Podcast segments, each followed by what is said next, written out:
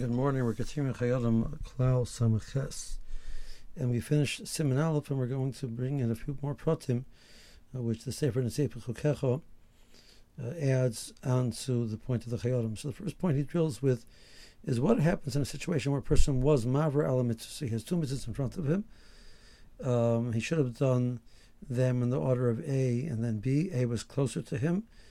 Uh, A presented itself to him first, and he passed on by A and went to B. Uh, incorrectly so. So, do we say that A had received the rights and benefit to go first, and he should leave B and go back to A? Or do we argue that um, now that he's with B, leaving B and going to A is being Mavar mitzvahs? So, even though he should not have went to B first, that was incorrect. Whatever the deed was, do- the deed was done, and now going back to A is not going to make matters better. It's going to make matters worse because now he's involved in B, and leaving B and going to A is inappropriate. Okay, so that's the um, uh, so the that's the question. So interestingly enough, we would say Lachar, that seems to be the logical point. There's a second way that once you're with B, you should stay with B, and that's actually the opinion of the Mishnah Berurah. Uh, like he points out, there isn't a, the reason why it's important to point it out is because the Sefer Turei Even uh, disagrees with this, and he says that A received the the schus to go first, and even though you passed it by and went to B, A still has a right to be, be done first, and you should go back to A. Uh, we'll see more about that in a moment. Okay, that's uh, point number one. Uh, point number two, uh, that's a, a very important point, is this whole discussion is all talking about when a person has two mitzvahs in front of him, and he plans to do two, both mitzvahs right now. He's putting on talis and tefillin, so the correct order is talis and then tefillin, because maalin b'kodesh you're supposed to go up in kedusha from the talis to then to then the tefillin, but you're planning to put on talis and tefillin now. So we say make sure that the talis is first, in order you shouldn't have to be maver al mitzvahs to pass by the, the tefillin to get to the talis.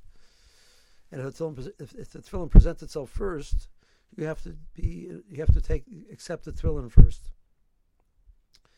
Um, but let's say the person right now is not planning to put on tefillin; he just wants to put on his talis and put on his tefillin later, closer to davening. He got, he got up, he wants to learn, and whatever reason he doesn't want to put on his tefillin right now.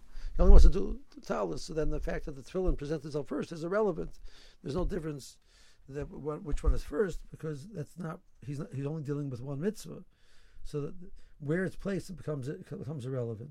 So that's an important point to know. Uh, the next question which he raises is in a situation where you're dealing with mitzvahs derabbanan. We said that we paskin that aim al uh, mitzvahs is a din deraisa. So is that only true by mitzvahs deraisa? Let's say you have two mitzvahs derabbanan. So we have a din aim al mitzvahs. But now the Chazal gave me these mitzvahs. I have a chi of deraisa to, to not be maver on them, because now these are mitzvahs that I'm a chi to do.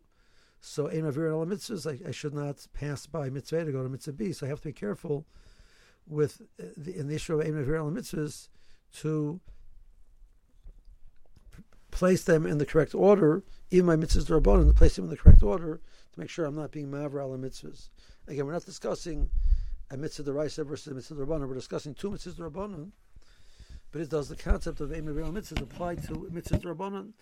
Uh, where do you find such a, such a concept? There's a, a similar type of idea the person grapple with if I'm machshel somebody to do an avera that's called lifnei iver l'sitamichshel, you're causing a person who's an iver to do something wrong. It's possible that's true even by mitzvah rabbanon. Even though it's a mitzvah rabbanon, since he's not supposed to do it, you causing to do it, you're being machshel him in something which is bad for him. So you're being over lifnei iver deraisa on a mitzvah rabbanon. So similarly over here, you're being over in maver mitzvahs on a mitzvah rabbanon. That's the argument that he presents. Um, um,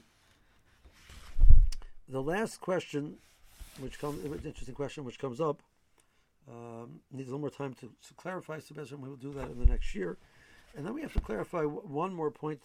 Besides, um, which he does not stress over here, is what does it mean you're a paga in the mitzvah rishana? You you you you interface. The first mitzvah presents itself first. Uh, what does that mean? That we, we will look past Hashem at some of the points that the Mishnah deals with at the beginning of Siman Chafei, when he deals with issues like Mavir mitzvahs in regards to tefillin, and talis, what does it mean that the tefillin presents itself first? Or alternatively, uh, the shalyad and the shalrosh, what does it mean in that situation? And we'll clarify those points by Hashem, and then we'll go on to uh, the next siman in the Chayodim. So Bez Hashem, in the next, after two more shiurim, Bez Hashem, hopefully we'll be able to start the next siman. Meanwhile have a good day.